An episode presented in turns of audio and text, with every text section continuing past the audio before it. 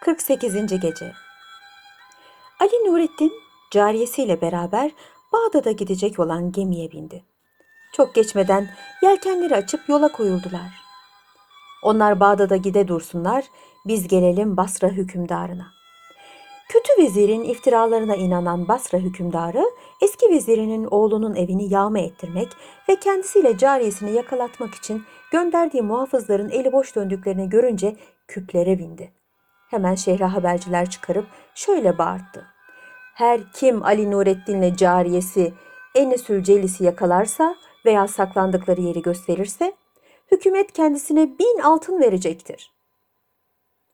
Adamlar günlerce Basra sokaklarında bağırdıkları halde hiçbir haber çıkmadı. O sırada Bağdat'a varan Ali Nurettin kaptana beş dinar vererek cariyesiyle beraber karaya çıktı. Bağdat bahar mevsiminin en güzel günlerinden birini yaşıyordu. Her taraf yeşilliklere bürünmüştü. Kuşlar cıvıldaşıyor, hafif hafif esen rüzgarın taşıdığı güzel çiçek kokuları insanın ruhunu tazeliyordu. Bu şehre ilk defa ayak basan Ali Nurettin'le cariyesi şaşkın bir halde rastgele bir yol tutup yürümeye başladılar. Çok geçmeden kendilerini şehrin bahçeleri arasında buldular. Bir zaman ağaç gölgeleri arasında yürüdüler. Nihayet küçük bir meydanlığa geldiler.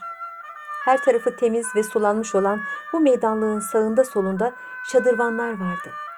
Biraz ileride de büyük bir bostan kapısı göze çarpıyordu. Ali Nurettin cariyesine dönerek "Çok güzel bir yer değil mi?" dedi. Enisül Celis "Evet, şurada biraz dinlensek fena olmaz." diye cevap verdi. Vezirin oğlu sevgili cariyesinin bu teklifine uygun bularak şadırvanlardan birine oturdu. Enisül Celis de yanına gelip başını onun dizinin üzerine koydu. Yol yorgunluğunun tesiriyle ikisi de çabucak gözlerini kapadılar. Sanki rahat bir döşekteymiş gibi uykuya daldılar. Bulundukları yer Halife Harun Reşid'in gezinti bahçesiydi. İçinde eğlence köşkü adıyla anılan zarif bir de yapı vardı. Halifenin canı sıkıldıkça buraya gelir, eğlenirdi. 80 penceresi olan bu köşkün her tarafı aydınlatılır, Bağdat'ın en yüksek musiki sanatçılarından İshak'ın idare ettiği sazla cariyeler şarkı söyler, etrafa neşe ve zevk saçarlardı. Bu bahçenin Şeyh İbrahim isminde bir bostancı başısı vardı. Halifeden aldığı kuvvetle oraların adeta derebeyi kesilmişti. Bu ihtiyar bahçıvan o gün bir iş için dışarıya çıkmıştı. Bostanın kapısına gelince şadırvanda iki gencin yattıklarını gördü. Önce buna çok sinirlendi. Ağaçtan kalınca bir dal koparıp onları dövmek istedi. Fakat birdenbire kararından vazgeçti. Kendi kendine belki bu zavallılar gariptir, yatacak yerleri yoktur. İnsanlık hali bu dedi ve örtündükleri maçları usulcacık çekti. Gerek Enisül Celis'in gerek Ali Nurettin'in güzelliklerine hayran kalarak doğrusu ikisi de birbirine layık gençler diye mırıldandı. Onlara kötülük yapmak kabalıktır. Sonra tekrar maşlahı örterek yanlarına oturdu. Ali Nurettin birdenbire gözlerini açtı, başucunda ihtiyar bir adamın bulunduğunu görünce sıkıldı. Bunun farkına varan Şeyh İbrahim güler yüzle sordu.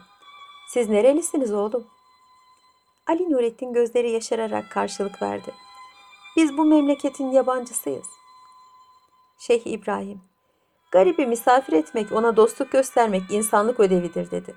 Hadi kalkın, size şu bahçeyi gezdireyim. Ali Nurettin sordu. Bu güzel bahçe kimindir? Şeyh İbrahim, bahçeyi çekinmeden girip gezmeler için burası benim bahçemdir dedi. Dedelerimden kalmadır. Bunun üzerine vezirin oğluyla cariyesi kalkıp ihtiyar bahçıvanla birlikte bahçeye girdiler. Burası hakikaten görülmeye değer bir yerdi.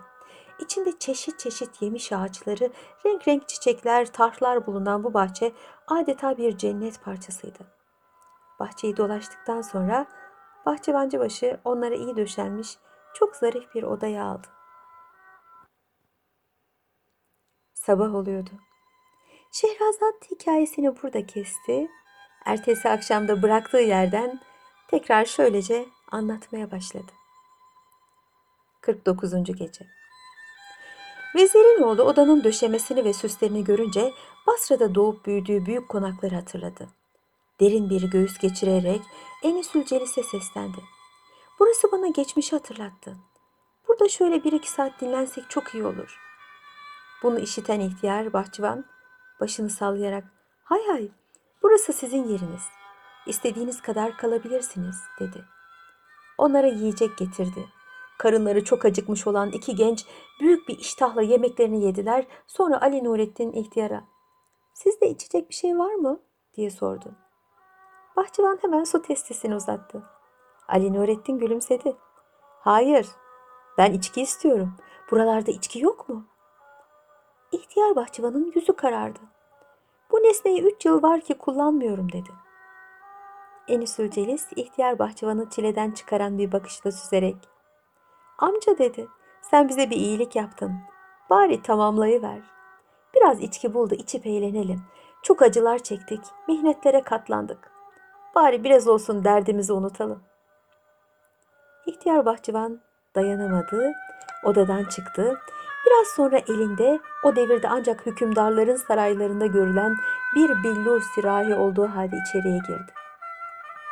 Ali Nurettin sürahide bulunan nefis içkiden bir kadeh doldurarak Enisül Celis'e verdi.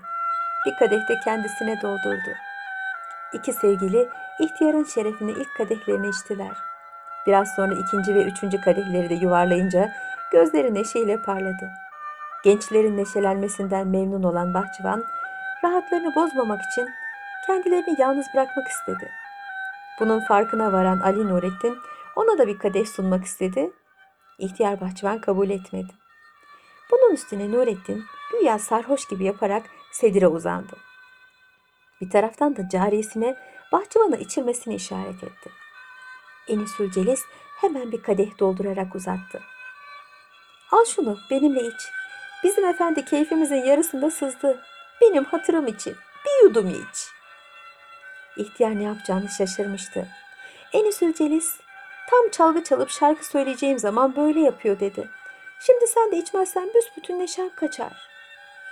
Bahçıvan elinden şarap değil, zehir bile içilecek bu güzel kızın hatırını kıramadı. Uzattığı kadehi alıp içti. Arkasından bir tane daha yuvarladı. Üçüncüsünü kendisi doldurdu. Bunu Enisül Celis'in kadehiyle tokuşturup karşı karşı içmek isterken Ali Nurettin uzandığı yerden doğruldu. Sabah oluyordu. Şehrazat hikayesini burada kesti. Ertesi akşam hükümdar kocası masalına devam etmesini rica edince şöylece anlatmaya koyuldu. 50. Gece Ali Nurettin ihtiyara Amca hani ağzınıza içki koymazdınız diye seslendi. Bahçıvan keyifli keyifli güldü. Ne yapayım bu güzel kız doldurdu. Hatırını kıramadım. Günahı boynuna. Bir kadeh de Ali Nurettin doldurarak uzattı. O halde benden de bir tane içeceksin. Bahçıvan reddetmedi, içti. Böylece üçü gece yarısına kadar içki içerek, şarkı söyleyerek eğlendiler. Bir ara genç cariye masa üstünde dizili olan şamdanları göstererek ihtiyara sordu. Şunlardan birini yakalım mı? Yalnız bir tanesini yak, öbürlerini bırak. Enisül Celiş sarhoş olmuştu.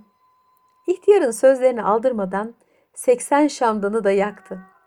Her birini köşkün pencerelerinden birine koydu. Bunu gören Ali Nurettin ondan aşağı kalmamak için her mumun yanına da birer fener yaktı. Köşkün her tarafı ışıklar içinde kaldı. Olacak ya. O gece Halife Harun Reşid'in uykusu kaçmıştı.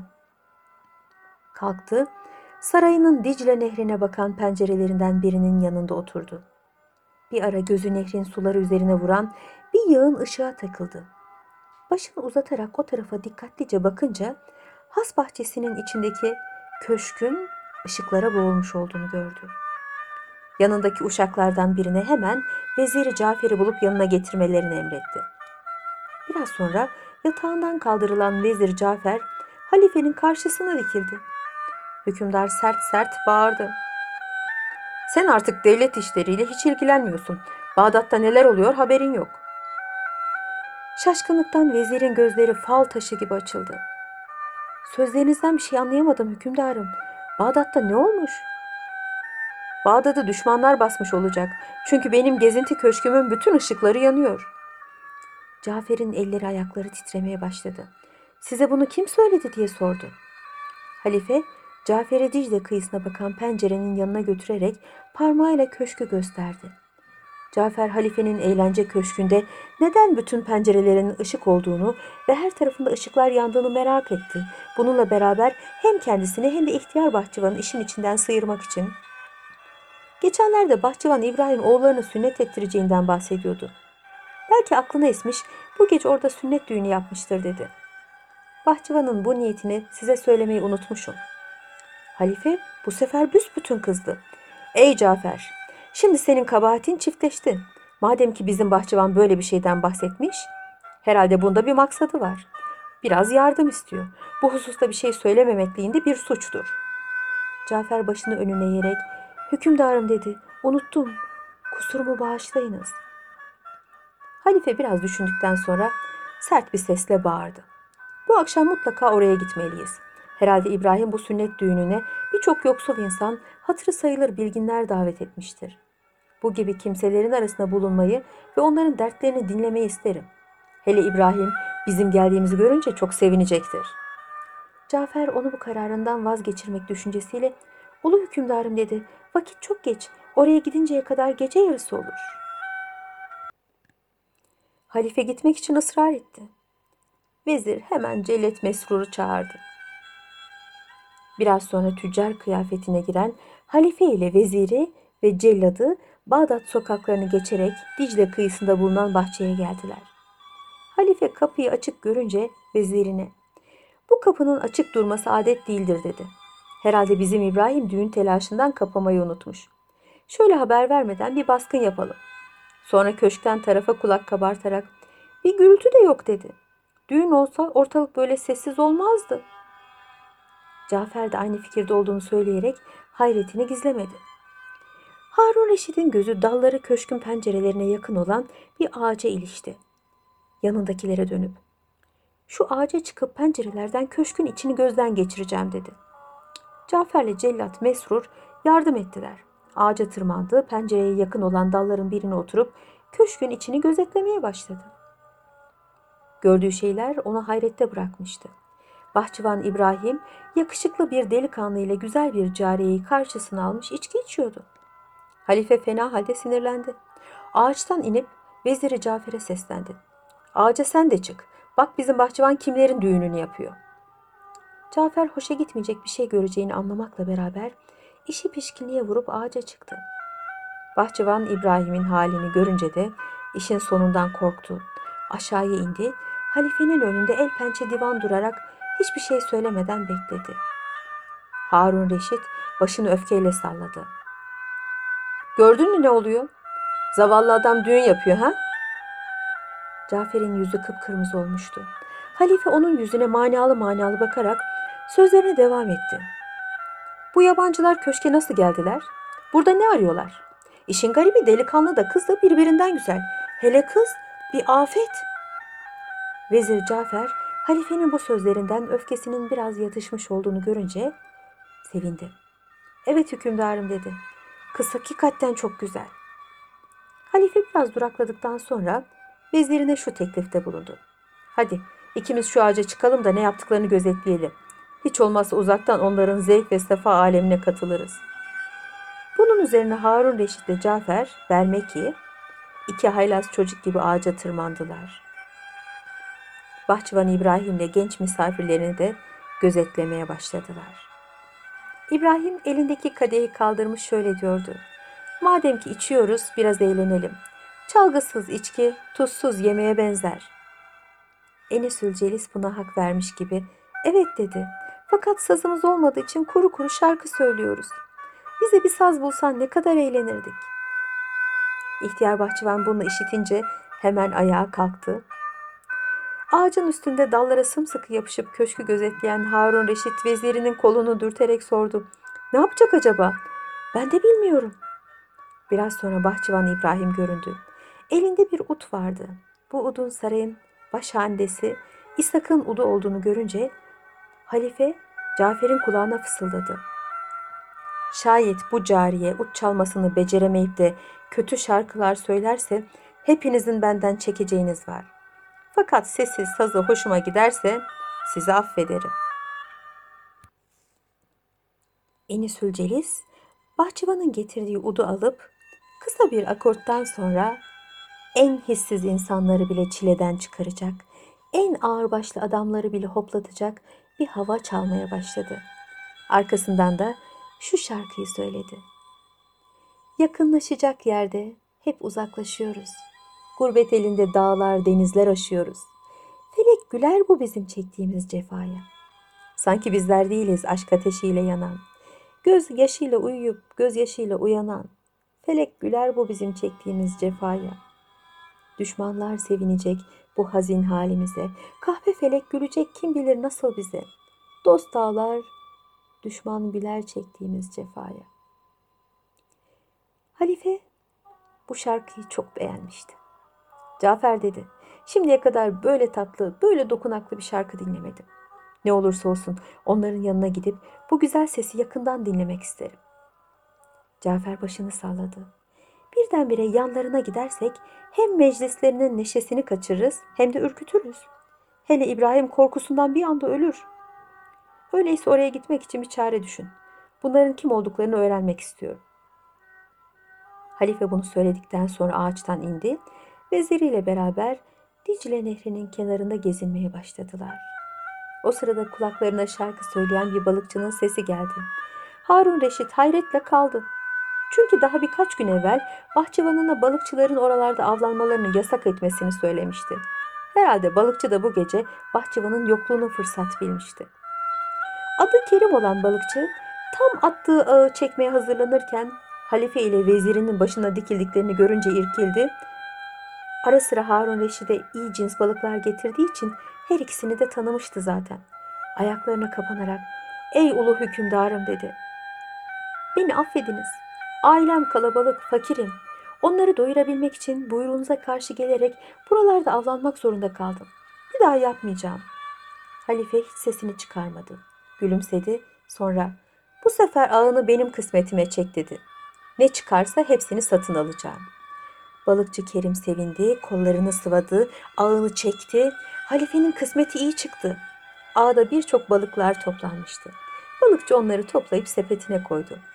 Bunu gören Halife Harun Reşit memnun oldu. Balıkçı dedi, üstündeki elbiseleri çıkar bana ver. Fakir balıkçı şaşırmakla beraber verilen emri yerine getirmekten başka çare bulamadı. Yüze yakın yerinden yamalı olan ve kirden rengi belli olmayan urbasını çıkardı. Halife onu alıp giydi. Kendi temiz ve kıymetli elbiselerini de balıkçıya verdi. Başına da onun külahını geçirip balıkçının sepetini koluna taktı. Fakat esvabın ve külahın kiri onu rahatsız ediyordu. Bunun farkına varan balıkçı Kerim güldü. Hükümdarımız dedi, bu belki sizi biraz rahatsız eder ama çok geçmeden alışırsınız. Ve mehtabın gümüş ışıkları altında parlayan nehrin sessizce akıp giden sularını göstererek isterseniz size balıkçılığın inceliklerini de öğreteyim dedi. Belki bir gün lazım olur. Halife bu sözlere gülmekten kendini alamadı. O kıyafetle biraz geride duran Cafer'in yanına gitti. Veziri güçlükle kendisini tanıdı. Buna memnun olan halife, ''Beni sen zor tanıdıktan sonra sarhoş bahçıvan hiç tanımaz. Siz burada durun. Ben gelinceye kadar bir yere gitmeyin.'' dedi ve köşke doğru yürüdü. Kapıyı çaldı. Bahçıvan İbrahim pencereden başını uzattı. ''Kim o?'' Halife cevap verdi. ''Balıkçı Kerim, misafirleriniz olduğunu işittim. Size biraz balık getirdim.'' Nurettin ile sevgilisi balığı çok severlerdi. Bunu duyunca bahçıvan İbrahim'e rica ettiler. Şu balıkçıyı içeriye çağır, biraz balık alalım. Bahçıvan İbrahim kapıyı açtı, balıkçıyı misafirlerinin yanına götürdü. Balığa meraklı olan karı koca sepetteki balıklardan birkaçını seçip İbrahim'e gösterdiler. Bu balıkların ıskarası çok lezzetli olur. Pişir de beraber yiyelim. Şarapla iyi gider. Bu işi yapacak hali olmayan bahçıvan balıkçı kılığına girmiş olan halifeye keşke şunları kızartıp da getirseydin dedi. Hadi pişir de öyle getir. Halife gayet sakin bir tavırla baş üstüne şimdi istediğinizi yaparım dedi ve sepeti alıp aşağıya indi. Kendisini sabırsızlıkla bekleyen Cafer'e gülümseyerek seslendi. Balıklarımızı sattık fakat müşteriler nazlı. Pişirmemizi de istiyorlar. Vezir halifenin elinden balıkları alıp pişirmek istedi. Harun Reşit razı olmadı. Ben işimi sonuna kadar yapacağım. Balıkları kendi elimle pişirip öyle vereceğim diyerek köşkün mutfağına girdi.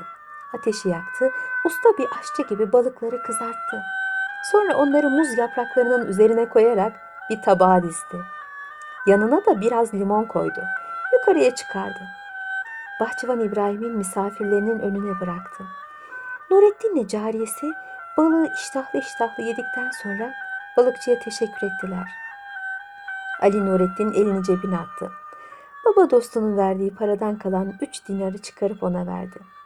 Varlık zamanımda bana rast gelseydin seni yoksulluktan kurtarırdım dedi. Halife paraları alıp teşekkür etti ve Allah ömrünüzü artırsın. Sizden ufak bir ricam var. Ben saz ve söz aşığıyım.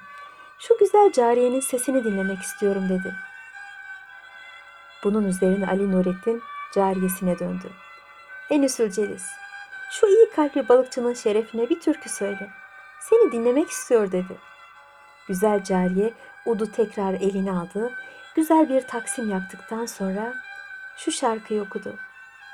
Narin parmaklarınla mızrabını vur uda, mehtap tel tel erisin şu engin durgun suda. Senin güzel sesinde sağırlar bile coşsun, dilsizler dile gelip var ol diyerek koşsun. Narin parmaklarınla vur güzelim tellere, gel çıkalım seninle hayal dolu ellere. Bundan sonra birkaç şarkı daha söyledi. Hepsini de birbirinden güzel söyledi. Ali Nurettin hayran hayran Enisül Celis'e bakmakta olan balıkçıya sordu. Nasıl bu cariyeyi beğendin mi? Evet çok hoşuma gitti. Ali Nurettin ayağa kalktı, ipek kuşağını çözerek halifenin üzerine attı. Bunu ve cariyemi hediye olarak sana bağışlıyorum. Nereye istersen götür dedi. Bunu işiten cariyenin gözleri dolu dolu oldu. Ali Nurettin'e benden ne kolay ayrılıyorsun dedi. İzin ver de son defa sana bir şey çalayım. Ali Nurettin içini çekti. Söyle bakalım Enüsül Celis, söyle. Güzel sesli kız odunu bir evlat gibi bağrına bastı. Bir yandan da çalıp bir yandan söylemeye başladı. Sen bırakıp gitsen de aşkın kalbimden gitmez. Bu aşkı bana Tanrı verdi. Tükenmez, bitmez. Yarime kavuşmaktır Allah'ımdan dileğim. Kavuşmak er mi geç mi hak bilir, ben ne bileyim. Bu yanık ve hazin türküden içlenen Ali Nurettin ona cevap vermekten kendini alamadı. Kucakladım gülümü ayrılık çeşmesinde. Duydum sanki ölümü onun nazlı sesinde. Dedi ne eleyeceksin benden ayrı yalınız. Dedim dünyada teksin, sevdan yüreğimde kız. İnan unutmam seni, sen de unutma beni. Halife bunu işitince iki sevgilinin birbirinden ayrılmasına razı olmadı. Delikanlıya döndü. Sen gün görmüş bir gence benziyorsun. Başından geçenleri bize anlatsana dedi. Ali Nurettin bütün hayatını başından sonuna kadar anlattı. Bunun üzerine halife sordu. Şimdi nereye gitmek niyetindesin? Ali Nurettin biraz düşündükten sonra Allah'ın ülkeleri çoktur dedi. Halife, ben sana Basra hükümdarı Mehmet İbni Süleyman'a götürmek için bir mektup veririm. Sana hiçbir fenalığı dokunmaz dedi. Sabah oluyordu. Şehrazat masalını kesince kendisini tatlı tatlı dinlemekte olan hükümdar gülümseyerek yerinden kalktı. Ertesi akşam bıraktığı yerden anlatmaya başlaması için güzel karısına ricada bulundu. Şehrazat da şöyle başladı.